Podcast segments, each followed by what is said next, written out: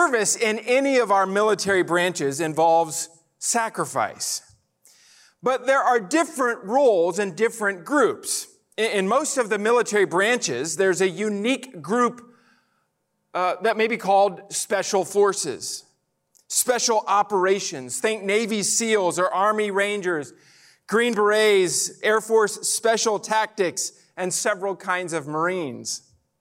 These are dedicated special forces and units that use unconventional methods and resources. They're often the first group into hostile territory, the first group to attack the enemy or to possess territory or to conduct some kind of espionage. Special forces, as military people know, are extremely important because they typically deploy in advance and they're the ones that embrace the highest risks. They pave the way for the forces that come after them. And without them, the whole task would be extremely difficult, if not impossible. There's also kind of special forces as we engage the enemy and declare freedom to the captives in the spiritual realm. But instead of being a group or a force of people, it's one person. Instead of doing just advance work, that person does advanced work and simultaneous work and follow up work. And instead of being special forces, that person is a supernatural force. In fact, he's divine. I speak, of course, of the Holy Spirit. The Holy Spirit is the third member of the Trinity. The Holy Spirit is the Spirit of Jesus who is sent to be with us and, and behind us and beside us. And he's not just special ops. I want to call him supernatural ops in all of life and in all of witness. You see, without the Holy Spirit, our vulnerability, our task would be daunting. But with Him, we're victorious as we represent Jesus in a skeptical world and sometimes even a hostile world.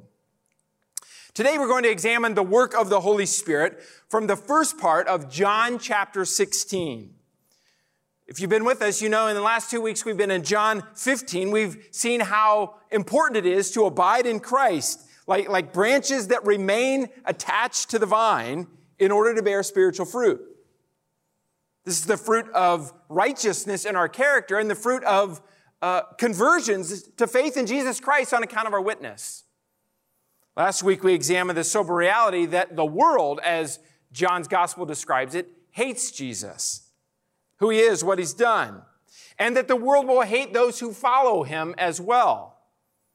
That, that this is par for the course for Christians, that we should expect to be marginalized and sidelined and scorned, even persecuted, sometimes martyred on account of our allegiance to him. Today we're going to look at the presence of the Holy Spirit, his purpose, and his plan in representing Jesus to the world. John chapter 16, I hope you have your Bibles. Turn there if you would. And I'm going to read beginning at verse 5, where we left off last week, up through verse 15. Read with me if you would. John 16, verse 5 and following. But now Jesus says, I am going to him who sent me. None of you asks me, Where are you going? Rather, you're filled with grief because I have said these things. But very truly, I tell you, it is for your good that I'm going away. Unless I go away, the advocate will not come to you. But if I go, I will send him to you. And when he comes, he will prove the world to be in the wrong about sin and righteousness and judgment. About sin, because people do not believe in me. About righteousness, because I am going to the Father where you can see me no longer and about judgment because the prince of this world now stands condemned. I have much more to say to you, more than you can bear. But when he, the Spirit of truth, comes, he will guide you into all truth. He will not speak on his own, he will speak only what he hears, and he will tell you what is yet to come.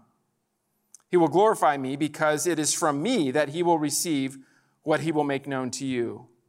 And all that belongs to the Father is mine. That is why I said the Spirit will receive from me what he will make known to you.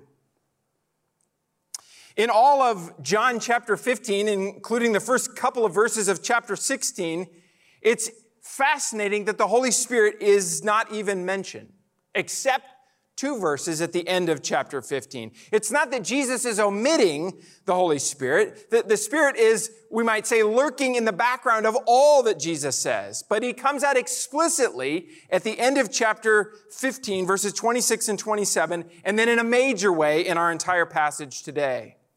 Here's what it says at the end of John 15, verse 26. Jesus says, When the advocate comes, the helper, the comforter in your Bibles perhaps, whom I will send to you from the Father, the Spirit of truth who goes out from the Father, he will testify about me.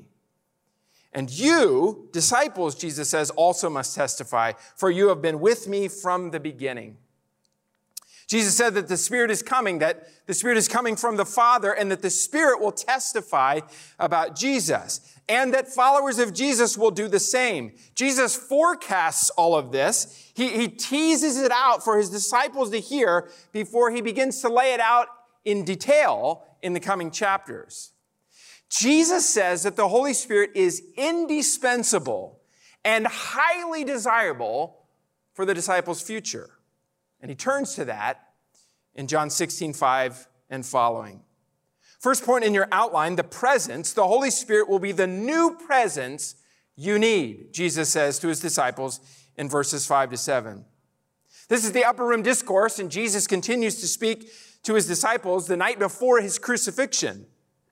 And he slowly adds additional topics to that which he's already reminded them of. And in verse 5, he, he actually calls them out for not inquiring about his impending departure, about his destination. If you look closely, Peter actually asked him this question back in chapter 13, verse 36. So it's possible that Jesus is not rebuking them for that, but for in the moment having forgotten that. Remember, it's likely a couple hours later in the evening as Jesus is talking to them. They're likely to have moved to a different place we see in the narrative. And Peter's question several hours ago may have been a little bit like the little boy, one writer says, who's disappointed that his father is suddenly called away for an emergency meeting. And both the boy and his dad expected instead to go fishing together. And the boy says, Oh, dad, where are you going? N- not wanting to know at all what the destination was, but rather to protest. The, the unspoken question is, Why are you leaving me now? The disciples haven't really asked thoughtful questions of Jesus and, and what that means for them. Jesus has to tell them. Jesus wants them to focus on the here and now, what he's saying to them, so that they can be prepared in the future for what's going to happen to them. Things are changing, Jesus says, and you need to be ready, friends. But the disciples remain preoccupied with themselves. They're doing the typical human thing, which is to think about me, myself, and I. They're still in a fog here. They're still uh, kind of traumatized about this impending transition and unnerved that Jesus might be leaving them. So Jesus gives them news that he himself surely knew that they couldn't bear or completely understand, but he wanted them to take notice so that they might remember this in the future. His main point is clear it's for your good that I'm leaving, so that the Holy Spirit will come. He knows that they won't see his departure as good, but they should. Remember, as we said several weeks ago, it's like leaving your child at college. It's hard, but it's the best thing for them. Uh, it's like leaving your children with the best aunt and uncle. They, they might not want to stay as you depart for your anniversary trip, but it's for their good. Actually, this analogy is far better than those flawed analogies. Because the truth in this situation is that they're getting someone even better than Jesus in the flesh in the sense of what he can do and where he lives and where he goes. Many have noted that the Spirit inside you is even better than Jesus beside you. To the disciples, this departure of Jesus seems disastrous, but actually it was to their profit. And that remains true today. Current followers of Jesus, get this, are in a better position with better presence and more power than the disciples during that last evening supper. Why? Because the Holy Spirit would soon come upon them at Pentecost permanently to live in them, to guide them. And the Spirit of Jesus continues in that role in Jesus' followers today. In many ways, it's better to live after Jesus' resurrection, after his ascension, than it was to live during his earthly ministry. That means, believer, if you know Jesus, then you, y'all, have the power of God in you. He is the perfect, divine, animating presence of our lives. Jesus explains his overriding purpose in this same passage. Skip down to verse 12 of John 16 to see that. The purpose is that the Holy Spirit will highlight the truth of Jesus. Jesus continues with his instructions here. But he knows again that the disciples won't be able to make sense of all this in the moment to understand its significance. We parents understand this. We do this all the time with our own children. We give them input, we give them instruction, we give them correction and exhortation, much of which they don't understand now, but it will be useful at a future time, at a future stage of life. And we want them to be ready now for what's going to happen then so that they can make good choices about relationships and finances and habits and priorities and values. These are all going to be important at a future time and the time for them to begin considering what they will do is now. Last week, for instance, our family took opportunity to look back at the message, the sermon of, from John 15.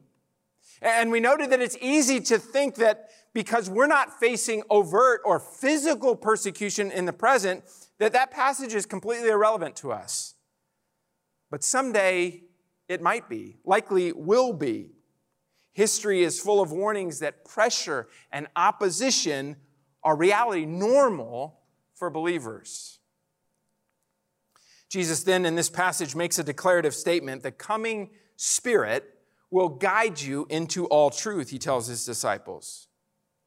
The Spirit will, will operate as a kind of internal controls if you let him. It's not that he's going to do all the work for us, instead, he will enable us to do what he asks of us. One of our pastors this week remembered a, an illustration that our own pastor Jim Custer gave years ago about the role of the Holy Spirit. Think of weightlifting and someone wanting to push weights up off of themselves. The Holy Spirit doesn't take the weights away from us and do our work for us, but the Spirit is underneath us as if He's pushing our elbows against gravity so that we can lift that in His power. Exactly. Jesus highlights several essentials here about the role of the Holy Spirit. First, the Spirit doesn't act on his own. The Spirit is the Spirit of God, the Spirit of Jesus, after all. And contrary to some of the popular misconceptions, even among believers, the Holy Spirit is not some kind of maverick within the Trinity in our world. The Spirit is always at work highlighting Jesus. He's not a renegade actor in the Trinity.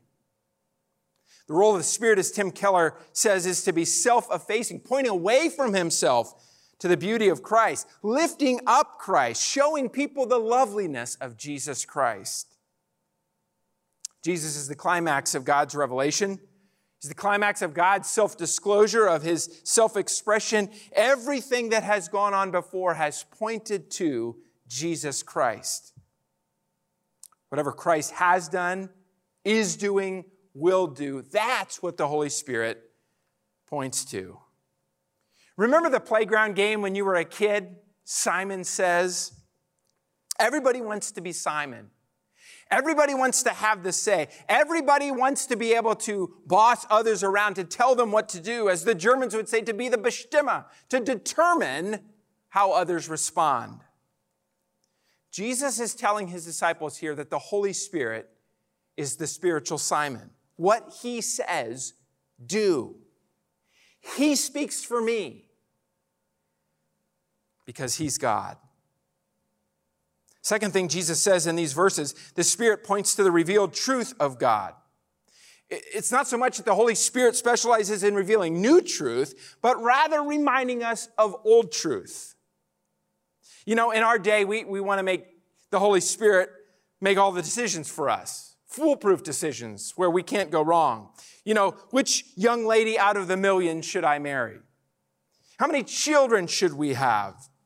Should I take this job? Should I pursue that career? Which financial investments should I make? Should I take a loan that will become like a noose around my neck? No. No, but that's not the role of the Spirit. See, the Holy Spirit speaks for Jesus, and Jesus speaks the words of God. Jesus highlights the Word of God. And so the Spirit and the Savior and the Scriptures three voices speak with one voice. Well, you might ask, does God still speak today or, or has he gone mute? Kevin DeYoung expresses it well. He says this yes, God still speaks. God is not silent. He communicates with us personally and directly, but this ongoing speech is not ongoing revelation. The Holy Spirit no longer reveals new doctrines, but takes everything from Christ. God keeps speaking through what he has already said. When the scriptures are read, the Holy Spirit still speaks. To affirm the sufficiency of Scripture is not to suggest that the Bible tells us everything we want to know about everything, but it does tell us everything we need to know about what matters most. Exactly. In other words, the Bible is sufficient though, though not exhaustive. It doesn't tell us everything about everything. And God never intended that. The Bible tells us what matters most. The question is whether we'll open our Bibles and listen. Hebrews 4:12 says, "The word of God is alive and active, sharper than any double-edged sword. It penetrates even to dividing soul and spirit, joints and marrow. It judges the thoughts and attitudes of the heart." Third, the Holy Spirit will tell you what is to come, Jesus says. And we hear that in 2020 and we think you means us. Well, not exactly. True, this promise of Jesus is for all who will follow him, but it's primarily for the time and the place of the first recipients here. The disciples remember sitting in that room with Jesus.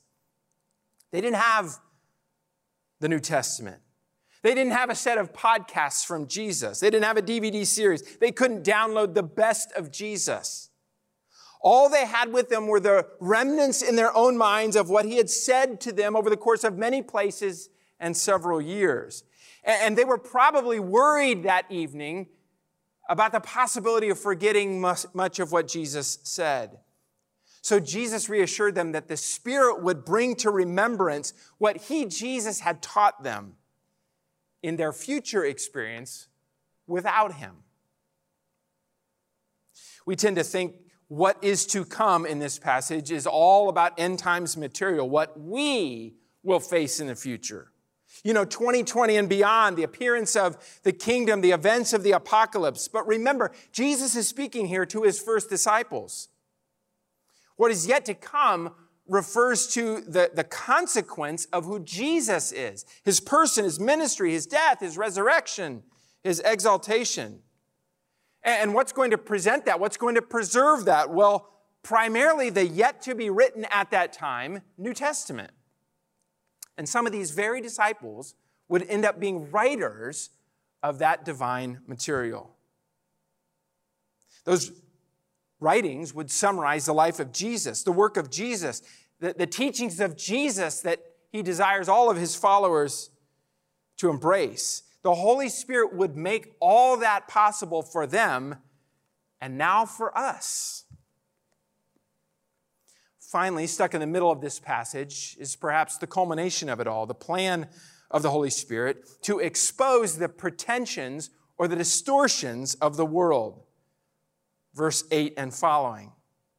This is the centerpiece of the passage, and it's an English teacher's dream because the, the outline of it is as obvious as the noonday sun. Verse 8 is the main idea, and the next three verses are commentary on that. Now, if you look closely at verse 8, the most obvious issue to, to understand here is the meaning of the word convict. It's the word elenko in Greek, and not a particularly common word in the New Testament. And almost all of our Bibles translate it convict, a, a decent translation.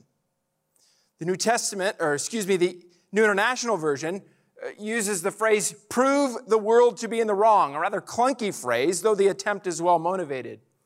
Convict may be the best English word, but it doesn't quite hit the bullseye here. The idea that Jesus is expressing is that the Holy Spirit shows people to be in the wrong by exposing their guilt and shaming them for it. It's not just a mistake or an error, it's a willful distortion of the truth. It's not just a legal verdict, but it's a moral verdict against the world. The world has been found out, Jesus says, and the Holy Spirit will highlight it. Convict means to expose and convict of personal guilt in a way that results in shame and calls for repentance. It's as if the Holy Spirit is the prosecutor in the court of heaven against the distortions and pretensions of the world. You might remember that world in John's gospel refers not so much to the entire globe as it refers to the moral badness of humanity. We're speaking of people here. And we're speaking of the anti God system that permeates our planet, that causes millions to shake their fist at God every chance they get. The world is a sinful humanity in moral darkness and rebellion. Three things that the Holy Spirit does here in John 16, 8 and following. First, he exposes or convicts the world of sin. What is sin? The Holy Spirit comes and, and convicts unbelievers of the complicity of the sin, that, that they're responsible for it. Sin, for many people in our modern times, is an antiquated word. Many people think that we're enlightened now and we don't really believe in sin anymore. But the Spirit will come, Jesus says, and He will pierce the pretensions of our world about sin, that we are no longer sinners, that sin doesn't exist. False. In fact, the Holy Spirit will show us that our sin exists in the very deeds of our lives, that we chase after idols, that we numb our pain with distractions, that we blame everyone else, even the system for what's wrong in life. But me, sinner? No way. We all do this, or one day did. Tony Evans, in his excellent book, on the Holy Spirit called The Promise describes the analogy of the world's pattern to that of a contemporary amusement park. Evans, a noted pastor in Dallas, says think of a young boy who's enthralled with Disneyland, only to later discover that he has lost his parents in the amusement park. And, and the eventual result for him is disaster. Evans writes, the great tragedy of our world is that people are so busy enjoying the rides and the thrills and the bright lights that they haven't even noticed that they're not in fellowship with God. They're so busy sucking on the cotton candy of life, riding the Ferris wheel of entertainment, going up and down the roller coaster of pleasure that they haven't even noticed God is not in the vicinity anymore. Unsaved people walk around in a spiritual fog or daze, not really understanding what God expects from them. The Bible affirms this tragic state that, those who are lost are, are not just lost, but they're blind. In fact, Paul writes in 2 Corinthians 4, verse 3 the God of this age has blinded the minds of unbelievers so that they cannot see the light of the gospel that displays the glory of Christ who is the image of God. In other words, people don't realize how exceedingly sinful sin is. They, they call it a mistake, a bad habit, a weakness, anything to soften the blow, but God calls it sin, an affront to a holy God. Romans 3:23 that same Paul says for all have sinned and fall short of the glory of God. But the Holy Spirit doesn't just convict and expose the pretensions of people regarding sin in general. More specifically, he convicts them of the sin of rejecting the Savior and of showing them that they are sinners and that they need a Savior. Verse 10, the question, who is righteous?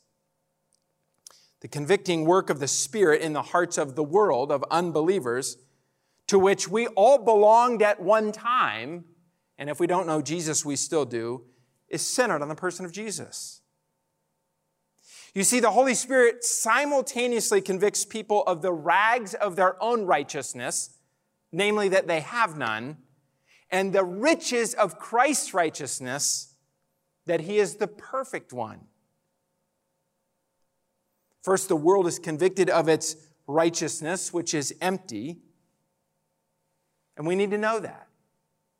Our nature as sinful human beings is a lot like the, the wicked queen in Snow White. Perhaps you remember. It's as if we stand in front of the mirror and say, Mirror, mirror on the wall, who is the fairest, the most righteous of them all? And we seek all kinds of answers that we want to hear for people to say to us that we're just fine.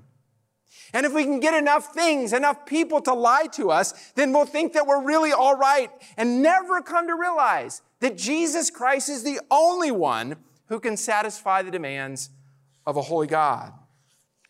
So it's the job of the Holy Spirit to convince people that Jesus is the only righteous one, the only one to measure up to God's standard. And typically, the Spirit of God uses the people of God and the Word of God in order to expose those pretensions. He holds up Jesus as the standard. And that creates a dilemma for people. Maybe you remember that brilliant kid in your classroom as a school child. The dilemma of that brilliant kid was, was shown for everyone else on test after test. Similar with Jesus. The problem with Jesus is that he ruins the curve. You think you're okay spiritually until you run into Jesus. And then you find out that you and everyone else has failed the test of meeting God's standard. But this perfection of Jesus is not just the condemnation of our righteousness, it's also the invitation of his righteousness. Evans goes on to write the death of Jesus Christ removed the barrier that kept sinners from being reconciled to a holy God thus freeing God to save anyone and everyone who believes. Every person is still responsible to come to Christ in repentance and faith to be saved, but Christ's death makes that transaction available to all. The issue on the table is what a person does with Christ. Evangelism isn't just throwing general moral truths at people or even trying to show the existence of God. Evangelism means presenting the person of Jesus Christ. And the Spirit typically does this through the people of God, through Jesus' followers who are empowered by Him to represent Jesus. Third question when comes judgment? Verse 11. Finally, here the Spirit highlights to the world that, that its evil deeds, that its evil leader are condemned. The disciples probably had little category for this because in just a few hours, their own leader, who they thought was righteous, would be hanging on a cross. He would be condemned. It would look like the world is, is winning. But just days later, all of that would be turned on its head. For the Bible tells us that on the cross, it was Jesus who disarmed the powers and authorities making a public spectacle of them, triumphing over them by the cross. And then Jesus would be raised from the dead, and Satan himself would be unmasked as the ultimate pretender, as the ultimate distorter and rebel. And, and, and people would highlight their own condemnation in the way they treated Jesus in their conclusions about him. And yet, God is patient with those rebels to which all of us belonged at one time. Not wanting anyone to perish, but, but all to come to repentance. As Tony Evans says, the Holy Spirit is the champion of heaven's lost and found. And his work is to convict people of this world, people separated from God, to be reconciled to him. That they would come to repentance, that they would understand that apart from God's work in their life, that, that they really don't know the truth about sin and righteousness and judgment. And that in the mercy of God, He would show them what they don't have so that they understand what they need in a Savior. The wonderful news in these verses, friends, is that our demonstration, our declaration of the gospel is not alone. It's not isolated. It's not all in our own strength. But rather, the Holy Spirit of God goes before us, often in ways we don't even see, to expose the reality in people before their very eyes, to convict them of their need for a Savior, to show them that their life really isn't life. And in all of the process, in drawing a person to faith in Jesus, the Holy Spirit is involved, convicting and making Jesus attractive. That should give those of us who know Jesus and represent him immense comfort, uh, immense courage and boldness. That should take a giant weight off of our shoulders, realizing that our eloquence, our intellect, our our powers are not the make or break issues. Only a supernatural power can do supernatural work. And it's the Spirit of God who's the person to do that. And we have to trust Him. So, what does that mean for us? What's our role? Well, as Paul would say in the Bible, much in every way. The Spirit of God doesn't pull us off the evangelistic field and say, let me have it. Rather, he leaves us on the field to say, now follow my playbook. Participate, be involved, but realize it's my power and your participation. Don't get them confused. J.I. Packer, in his fabulous classic Evangelism and the Sovereignty of God, says our evangelistic work is the instrument that God uses for this purpose, but the power that saved is, is not the instrument. It is the hand of the one who uses the instrument, and that is the Holy Spirit. But we're involved. That same Paul says in 2 Corinthians chapter 5 verse 11, since we know what it is to fear the Lord, we try to persuade others. Paul wasn't indifferent. But Paul sought to win people to faith in Jesus Christ. He didn't just throw truth at them. He got alongside them. He tried to understand them and he showed them what Jesus means. Packer again says evangelism includes the endeavor to elicit a response to the truth taught. It's communication with a view to conversion. We're not simply trying to inform people, but we're inviting them to faith in Jesus Christ. And the same is true today. We're called to bear good news of Jesus. The Holy Spirit goes before us, He does the heavy lifting, and we bear witness. Will our witness save anyone? No. But all throughout history, the history of the Holy Spirit's work, he uses those who are no longer of the world to speak to the world so that they would be called out of the world to know Jesus. To see that the hollow, bitter nature of this life doesn't fulfill, doesn't save and that they should take seriously the person of Jesus Christ. This past week was a bittersweet one for me. One of my mentors from afar passed away. His name is Ravi Zacharias. He was born and raised in India, educated in North America, and became a worldwide proclaimer of the gospel. In the 1990s, as a young man, he had a formative influence on my life. I looked in my library this week to see the books that I had that, that I've read from Ravi Zacharias. Helped prepare me for our time in Europe and now in the United States. And Ravi had this unbelievable way of treating people with dignity and respect while undermining all of their claims against Christian faith. Because of the power of Ravi Zacharias? No. But because Ravi knew that our job is to is not to make the message of the gospel palatable, but to make it understandable. and everything that he was was now given over to Jesus Christ, empowered by the Spirit to let the world know who God was and how they could know him too. The question for us isn't can we muster the power? The power is in the Holy Spirit. It's will we open our mouths and live our lives in a way that causes people to see that they're not righteous, that judgment is coming, and that they are sinners and need God. You see, it's in our lives and witness that the Holy Spirit does the heavy lifting and the special supernatural operation in the lives of others. And He calls us to join Him in that endeavor. Let's pray. Father, we thank you for the gift of your Son. And Jesus, we thank you for the gift of your Spirit who comes to live within us, to direct our lives, and to give us courage to bear witness to Jesus Christ. Help us in this season of life and this time in our lives, if we know you, to give you something to work with as we live and speak the name of Jesus Christ. And I pray that you would use it to great abundance that people might come to know the living God and Jesus Christ, the one he has sent.